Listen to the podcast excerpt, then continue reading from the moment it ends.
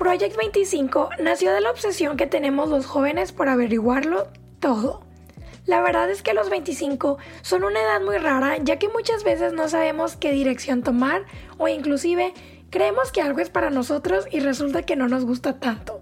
Y eso nos deja con mucha incertidumbre. Soy Andrea Juárez, tengo 25 años y decidí preguntarle a mis familiares, amigos, conocidos y personas que admiro acerca de sus experiencias a los 25. ¿Qué hacían? ¿Cuáles eran sus creencias? ¿Qué han aprendido? ¿Y qué consejos tienen para la nueva generación de veinteañeros? Creo que al escuchar las historias de los demás podemos reflexionar y aprender un poquito más de nosotros mismos y de qué es lo que queremos para nuestro presente y para nuestro futuro.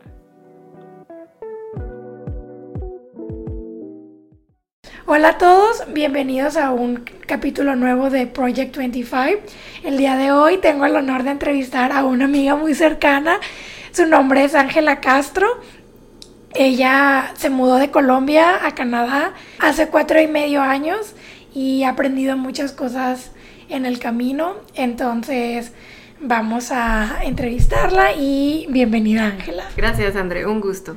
Ángela, ¿qué hacías cuando tenías 25 años? Bueno, cuando tenía 25 fue un tiempo de cambio para mí, porque estaba saliendo de una relación larga, entonces fue como que una transición. Me sentía bien confundida, o sea, sí siento que fue como que un tiempo confuso y pues doloroso y así, pero sí fue un tiempo de cambio, siento que me ayudó muchísimo porque me pude como que aprender muchas cosas sobre mí que no sabía, como que encontrarme en espacios que nunca había vivido hasta ese momento. Entonces, digamos como que en medio de todo fue muy constructivo para mí, aunque ese, o sea, ese año como tal fue, fue complicado, pero digamos que no lo recuerdo con mucho cariño y siento que fue el comienzo de cosas buenas para mí. ¿Y qué pensabas cuando tenías 25? O sea, estabas en un pues momento no genial en tu vida, pero no sé si tenías como que un como un mindset o un mantra por el cual llevabas tu vida o si seguías al, a alguna religión, cuál era una creencia grande tuya a los 25. Sí, no seguía ninguna religión. Entonces como que siento que estaba muy, o sea, mi pensamiento era como muy unidireccional. O sea, como que un solo trabajo, una sola ciudad, un solo círculo de amigos. Entonces siento que pensaba muy así. O sea, como que veía las cosas en, una, en un, como que en un solo modo. Entonces, ese era como que hasta ese, o sea, yo lo veía todo como que muy derechito, ¿sí? Muy, ok, ya tienes este trabajo, entonces ahora tienes que conseguir otro trabajo que sea así, y ahora tienes que hacer esto, y como que los pasos que siguen, ¿verdad? O sea, como que ahora el paso que sigue es este. Creo que eso era mucho como yo pensaba en ese momento. Ahora pues es distinto porque es como que hay muchas direcciones para dónde ir.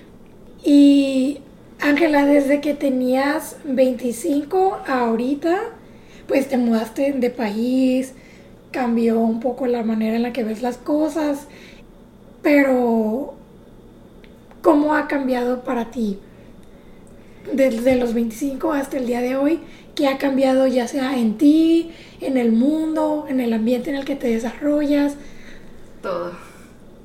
Todo ha cambiado. O sea, externamente pues obviamente cambié el, país en el que vivía y con eso pues cambió todo. O sea, cambió el idioma, la ciudad, la cultura, que ha sido un cambio brutal. O sea, uno piensa que de Colombia a Canadá como que en general hay, hay, cosas que son comunes en la cultura, pero sí ha sido un cambio importante en todo.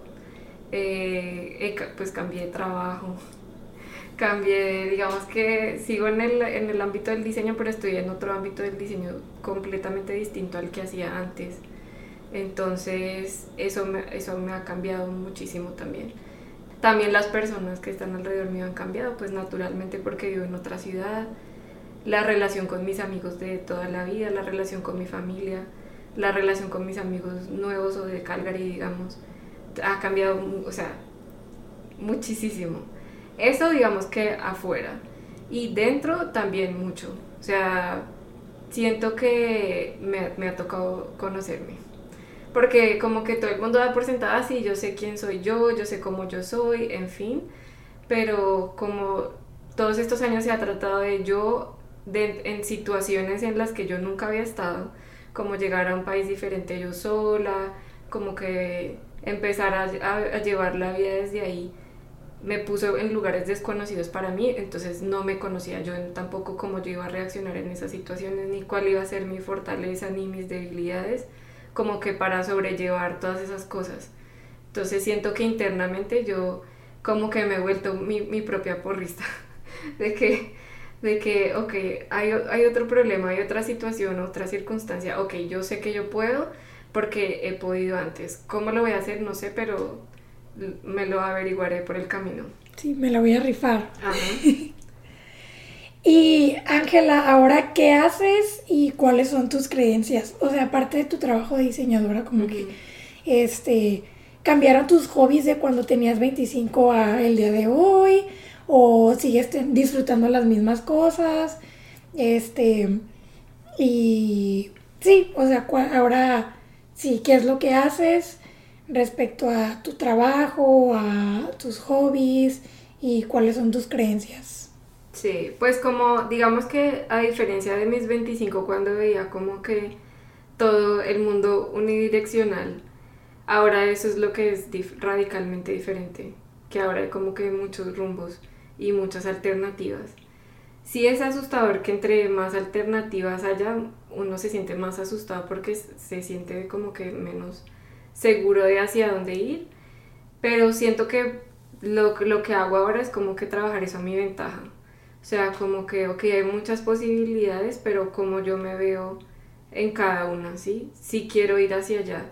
Y siento que también es mucho como que lo que ahora hago y pues como que mi, trabajo en el último tiempo ha sido como que escuchar más mi voz interior y ver como que, ok, si quiero ir por acá o no. Entonces como que evaluar las posibilidades como que mucho más, como con más cabeza fría quizás. Y sí eso, pero pues también como que disfrutar, ¿no? O sea, como que hoy en día también yo digo, pues este es el, este es el momento, esta es, esta es la vida que hay, pues disfrutarla. Que siento que también no estaba tan... Cuando tenía 25 como que estaba muy en ese camino de, de tengo que conseguir esto y tengo que hacer lo otro y tengo que... Pero no estaba muy consciente que tocaba disfrutar el proceso. Y pues obviamente hoy día hay cosas fáciles, hay cosas difíciles. O sea, eso no cambia, siempre van a haber cosas complicadas, digamos pero lo bueno es que, que, ahora pienso es como que, pues bueno, es lo que hay. Entonces es como que, ¿cómo, cómo yo voy a hacer para hacerme esto más fácil o para disfrutarlo por lo menos? Sí, creo que eso es importante, de que, ah, es lo que hay, pues aceptar. Sí, claro, porque obviamente cuando uno es joven siente que todo se tiene que dar fácil. O sea, cuando uno, cuando uno está más joven tiene que, piensa como que ay, pero esto no debería ser tan complicado, pero ¿por qué no puedo? Pero ¿por qué? Mientras que ya después de un tiempo uno dice, pues eh, ya sabía que iba a ser difícil. O sea, va, va, a requerir que, va a requerir que yo, o sea, sepa y me concientice de que necesita trabajo, necesita esfuerzo, necesito poner de mí más en esto. Entonces ya uno como que dice, bueno, pues ya sabía que iba a ser difícil, entonces no, no es tan frustrante y siento que no se familiariza más con, con el fracaso, con, o sea, con estar en lugares en los que no son tan cómodos, ¿sí? Porque a veces cuando uno es más joven, cuando uno fracasa, siente como que todo fracasó, como que la vida entera no tiene sentido porque fallé en esto. Pero en verdad no, uno simplemente ahora como que dice, bueno, pues ya, no sé, no funcionó, no por ahí no era, me equivoqué, yo pensé que iba a ser de esta manera, pero no fue. Me encontré un obstáculo y no sé cómo pasarlo. Entonces uno ya como que lo ve con otros ojos y dice, bueno, esto es, quizás es el comienzo de algo bueno, quizás es, quizás ese, ese lugar no era para mí, entonces mejor que, no, que, que eso no funcionó, o quizás yo de pronto tengo mucho que aprender, tengo que seguir por ese camino, pero tengo que aprender más cosas, entonces siento que Es, eso es lo diferente que es muchísimo. Es como que aunque sea más difícil, es más fácil. Sí, claro, claro, porque uno, uno se reconoce también como que uno va entendiendo cómo, er, cómo uno pensaba antes y, ya a qué llevó esos lugares, ¿sí? Por ejemplo, antes yo decía como que, ok, no sé, apliqué un trabajo que no me salió y me sentía súper mal y como que, ay, sentía que yo había fallado como profesional.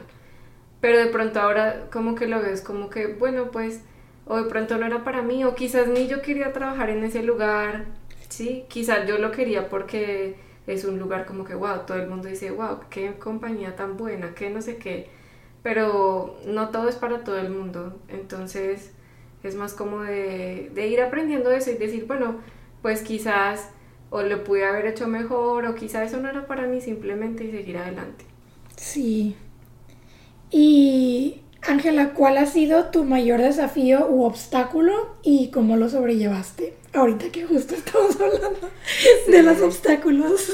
Pues yo creo que no un obstáculo, pero el desafío más grande para mí pues ha sido venir a vivir a Canadá. O sea, total y completamente siento que eso me redefinió como persona y como que fue otro punto cero en mi vida. Y sí, no, o sea, no fue fácil de ninguna manera. Siento que me obligó a hacer muchas cosas que yo quizás no estaba acostumbrada a hacer. Como cuando uno está, cuando tú creces en, en la misma ciudad y vives en esa misma ciudad, como que tienes cosas que ya tú das por sentado, ¿sí? La familia, los amigos, tu red de apoyo que está ahí, tú como que nunca o no que nunca, pero muy difícilmente te pones a pensar en el valor tan grande que eso tiene en la vida de una persona.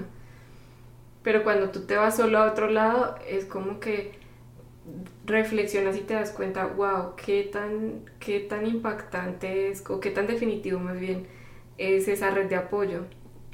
Porque es justamente los que te, los que te empiezan a ayudar cuando estás empezando, los que te ayudan quizás a través de conocidas a conseguir tu primer trabajo, los que se vuelven tu círculo social, de que vamos a fiestas, a cumpleaños, a qué sé yo, pero cuando ya tú estás de que eh, aislado, solo en otro lado, es como que, ok, tengo que empezar desde cero, cero, y cero es empezar como que a construir esa red de apoyo y también abrirte paso, ¿no? Porque es como que es una, es un, eres una persona, eres un extraño, y también, uy, esa sensación sí es, es complicada, como que uno se siente un extraño. Y no es malo del todo, o sea, simplemente es otro, es otro lugar diferente al que uno siempre ha conocido, pero tampoco es fácil, ¿no? O sea, es como que abrirte paso para que te den un trabajo, para que te renten un apartamento, para que alguien crea en ti, que eso no es fácil, porque pues al final del día eres una, una persona nueva que llegó a un país y, y las personas no saben casi de ti entonces uno tiene como que empezar a abrirse paso en ese sentido. Y pues bueno, eso tendrá mil anécdotas desde perderse en la ciudad no saber cómo que el transporte, cómo ir a tal lugar, dónde comprar, como que la, como que los, la, dónde encontrar las mejores ofertas, digamos, o como, o sea, la vida diaria se vuelve una cosa nueva que uno tiene que aprender Mientras que cuando uno está en su ciudad, uno no piensa en esas cosas. Uno nada más dice, ah, necesito comida. Ok, vas a esta tienda y ya consigues la comida y ya. Pero acá como que, ok, tengo que pensar cómo llegar a ese lugar, cómo me voy a regresar. En fin, o sea, como que todo uno tiene que empezar desde cero. Pero lo bueno de todo el proceso es que uno está a cargo de su propia vida. O sea, yo estoy a cargo, digamos. No hay nadie más tomando decisiones nadie más diciéndome qué hacer, nadie más, solamente yo. Entonces, eso pues también me da un sentido de responsabilidad sobre mi propia vida bien importante. Sí, y Ángela, ¿a los cuántos años te mudaste acá y por qué te mudaste a Canadá? ¿Por qué decidiste dar ese brinco? Sí, me mudé a los 29, sí, a los 29. Y pues yo siempre quería vivir afuera, siempre había querido tener esa experiencia. Cuando yo tenía 19 años, fui a Estados Unidos a estudiar inglés, fui a Nueva York. Entonces, pues a, los 19 en Nueva York, bueno, Nueva York es alucinante a cualquier edad, pero a los 19 pues para mí fue deslumbrante completamente. Entonces como que fue mi primera probadita, digamos, como a toda esa experiencia de, estar en otro país que no es el tuyo, hablando otro idioma que no es el tuyo, en otra cultura diferente. Entonces, como que eso siempre me generó mucha curiosidad. Siempre como que yo me vi en esa aventura. Y pues ya después de eso regresé otra vez a Bogotá, como que terminé mi carrera, empecé a trabajar y así. Pero cuando te cuento que a mis 25 pasa esto, como que salgo de, de una relación larga, como que empiezo otra vez a, a, a conectarme conmigo y digo, bueno, a mí siempre me interesó viajar, ¿por qué no? O sea, a mí siempre me interesó eso, ¿por qué no hacerlo ahora? Entonces, como que empecé a mirar varias opciones de cómo podía cómo podía hacer ese cambio, digamos. Y ya pues me tardó siempre un tiempito entre aplicar a lugares y descubrir a dónde quería ir y todo eso. Canadá no fue mi primera opción, eso sí.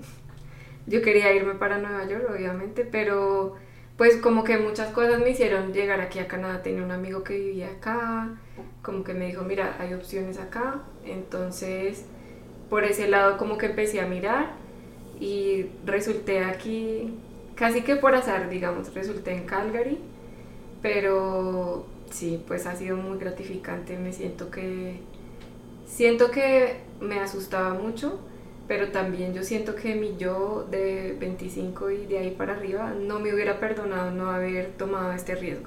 O sea, no me lo hubiera perdonado a mí porque hubiese vivido toda la vida pensando, ¿qué tal si yo me hubiera ido a viajar y hubiera experimentado? Mientras que ahora es como que ya tengo la paz conmigo de que era lo que quería y lo hice. Qué bonito. Y Ángela, ¿qué te ha motivado o qué te motiva? ¿Qué me motiva? Me motiva lo que te decía ahorita de que yo determino mi calidad de vida.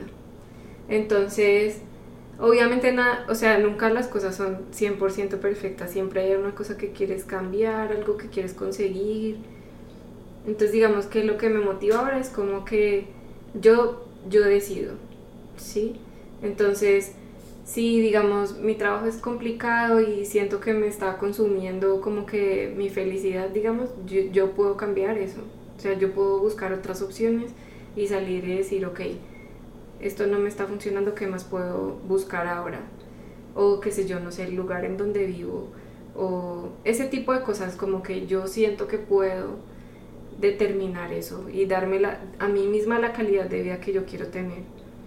Entonces, y también al revés, ¿no? Si hay algo que yo, que yo siento que me va a posar un problema, que va a ser para mí, que me va a causar dificultades o algo así, también yo prefiero como que, ok, no, eso, eso no va a ser bueno para mí en el largo plazo o no, digamos como que no resuena conmigo ahora por alguna razón entonces prefiero oír mi voz interna y decir, ok, no, por ahí no es.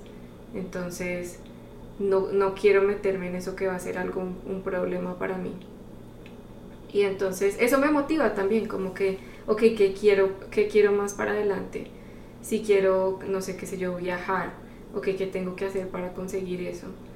Entonces, como que ese constante desafío de, de, yo, de, de yo darme la calidad de vida que yo quiera, tiene pues obviamente obstáculos en ese proceso, dificultades, cosas no tan cómodas, pero yo ya sé, por lo que he hecho antes, que sobrepasar esas cosas no es fácil, pero que al final del camino es gratificante. Salga bien o mal, pero como que siento que es como lo que me da mi propio, mi sentido de propia valía, creo. Ok. Y Ángela, ¿cuáles son tus metas o planes al futuro? ese es, ese es complicado. Pero, pues no, o sea, no complicado por no saber, sino porque como que quisiera irlo averiguando poco a poco, ¿no? Lo que veo desde ahora es como que quiero seguir creciendo en mi carrera, quiero seguir aprendiendo más cosas. Creo que entre uno más aprende más, se da cuenta que no sabe tanto, entonces como que quiero seguir por ese lado. Siento que tengo en ese lado como que mucho que aprender en el sentido en el que como que encontrar mi propia identidad como diseñadora. Siento que yo, o sea, yo la conozco y la sé, pero muchas veces como que esa identidad está, está como que opacada por, digamos, lo que quieren los clientes, lo que esperan, no sé, tus jefes o tus personas en el trabajo. Pero siento que es más como, como que usarla, ¿no? Usar esa identidad mía que poco a poco me he, ido dando cuenta que no está mal como decir, mira, esto es como lo que yo hago como diseñadora, si trabajes para otra persona y así clientes esperen cosas de ti, porque al final del día eso es lo que te da el valor a ti y te separa de otros diseñadores, que no es como que todos sean igual y todos tienen que hacer el mismo trabajo, sino que justamente por eso te contrata un cliente, porque quiere ver, ok, cómo tú haces, cómo tú diseñas este calendario, cualquiera lo puede hacer, pero no, el resultado de todo el mundo no va a ser igual. Entonces siento que ese, pues en el lado laboral ese puede ser como que una de mis metas. Y, y pues viajar, conocer más, ya que estoy acá, digamos como que ya que he pasado el proceso complicado como que de establecerme en otro país, como que igual seguir viajando y seguir aprendiendo más, porque como que toda esta exposición cultural que te decía abre los ojos a muchas más cosas, ¿no? Que si uno vive en un solo país, uno piensa que las cosas son de una sola manera. No que esté mal, ¿no? Pero digamos que ya cuando uno ve otras personas, otras culturas, otras otras formas de ver la vida, como que uno, ah, wow, qué interesante, como que siento que se enriquece más y también como que vive más en paz con las otras personas, no vive como que tanto de que, pero no entiendo por qué ellos son de esa manera y nosotros somos diferentes, sino que ya uno vive más tranquilo con la diferencia de las otras personas. Y, Ángela, ¿qué le dirías a los jóvenes de 25 que en este momento tal vez se sientan perdidos o atrancados o inclusive aquellos que piensan que ya lo saben todo en este camino de 33 años, ¿qué es lo que tú has aprendido y que le aconsejarías a los jóvenes de veintitantos? Que pues que no se rindan, o sea, si están perdidos, siento que estar perdido no es un mal lugar. Como que siempre se le mira como que con malos ojos, pero estar perdido en verdad no es un mal lugar porque simplemente es el indicador de que hay cosas que no funcionan. Solamente es encontrar qué es lo que no funciona. Siento que, digamos que si una persona está perdida es como, como que sigue, sigue, trata de identificar qué es lo que no funciona y como que seguir buscando. Y a veces el camino es corto o largo y, y pues obviamente difícil, pero uno sale, o sea, al final sale como que al otro lado de alguna manera encuentras como que tú, o sea, por donde tú tienes que ir poquito a poco. Y también para la gente pues que, que creo que pues que, que, siente que lo sabe todo, yo creo que pues que no, que hay mucho que aprender, o sea, no está la vida hecha a los 25, ni a los 33, ni a los 50, porque uno nunca sabe, o sea, no es, siento que uno cuando está más joven está menos, como que se da menos cuenta de la impermanencia de las cosas en la vida. Como que uno da, por sentado que tiene, no sé, salud, da por sentado que tiene trabajo en ese momento. Pero uno como que no se da cuenta que todo es transitorio y como que las cosas, la vida cambia en un segundo. Entonces, como que siempre estar abiertos a aprender y a como que simplemente a, llevar las cosas de, de, la mejor manera, así con paciencia, irle buscando como la salida que uno siempre, pues poquito a poco lo, lo va encontrando y también como escuchar como que la voz interior de uno y ser honesto con uno también. A veces uno como que se, se deja llevar por lo que la familia espera de uno, por lo que en general la sociedad espera de uno y eso pues a veces como que lo lleva a uno a lugares de infelicidad y tarda tiempo en, en que uno se dé cuenta qué es lo que está causando como que esa infelicidad. Y después simplemente ser honesto con uno mismo y decir, ok, esto, esto es algo que a mí me gusta, esto es algo que yo podría hacer o quizás de pronto no. Y como que estar tranquilo con eso, creo. Y Ángela, ¿hay algo que te gustaría decirme que crees que sea importante y que no te pregunté? De pronto la emoción con la que uno recuerda a los 25 o el sentimiento, que creo que ah, te, te, estaba contando sobre eso hace un rato, al comienzo que me decías, que como que en, qué creía o qué pensaba. Yo siento que la emoción de ese momento sí para mí era muy confusa, o sea, me sentía muy confundida, digamos. En ese momento pues no fue no era no era algo cómodo para mí, pero ahora lo recuerdo como con mucho cariño. O sea, en verdad como que atesoro todo ese todo lo que pasó, todas las cosas que aprendí, todas los como que las fases por las que pasé en ese momento, lo aprecio mucho porque aunque no fue fácil, fue como que el comienzo de muchas cosas buenas. O sea, si no hubiese pasado lo que pasó en ese momento, no, no estuviera en este momento presente como que disfrutando lo que disfruto, haciendo lo que hago. Entonces, sí fue determinante, sí lo como que lo recuerdo con, con cariño y sin, sin arrepentimientos, como que, porque a veces uno como que se arrepiente de cosas o las recuerda como que con culpa de que, sí. porque yo hice eso. Como antes de dormir, de que la almohada llega al recuerdo. Exactamente, como que uno cuestiona todas sus decisiones de vida. Por una cosita que salió mal, como que uno cuestiona todas sus decisiones de vida hasta ese momento.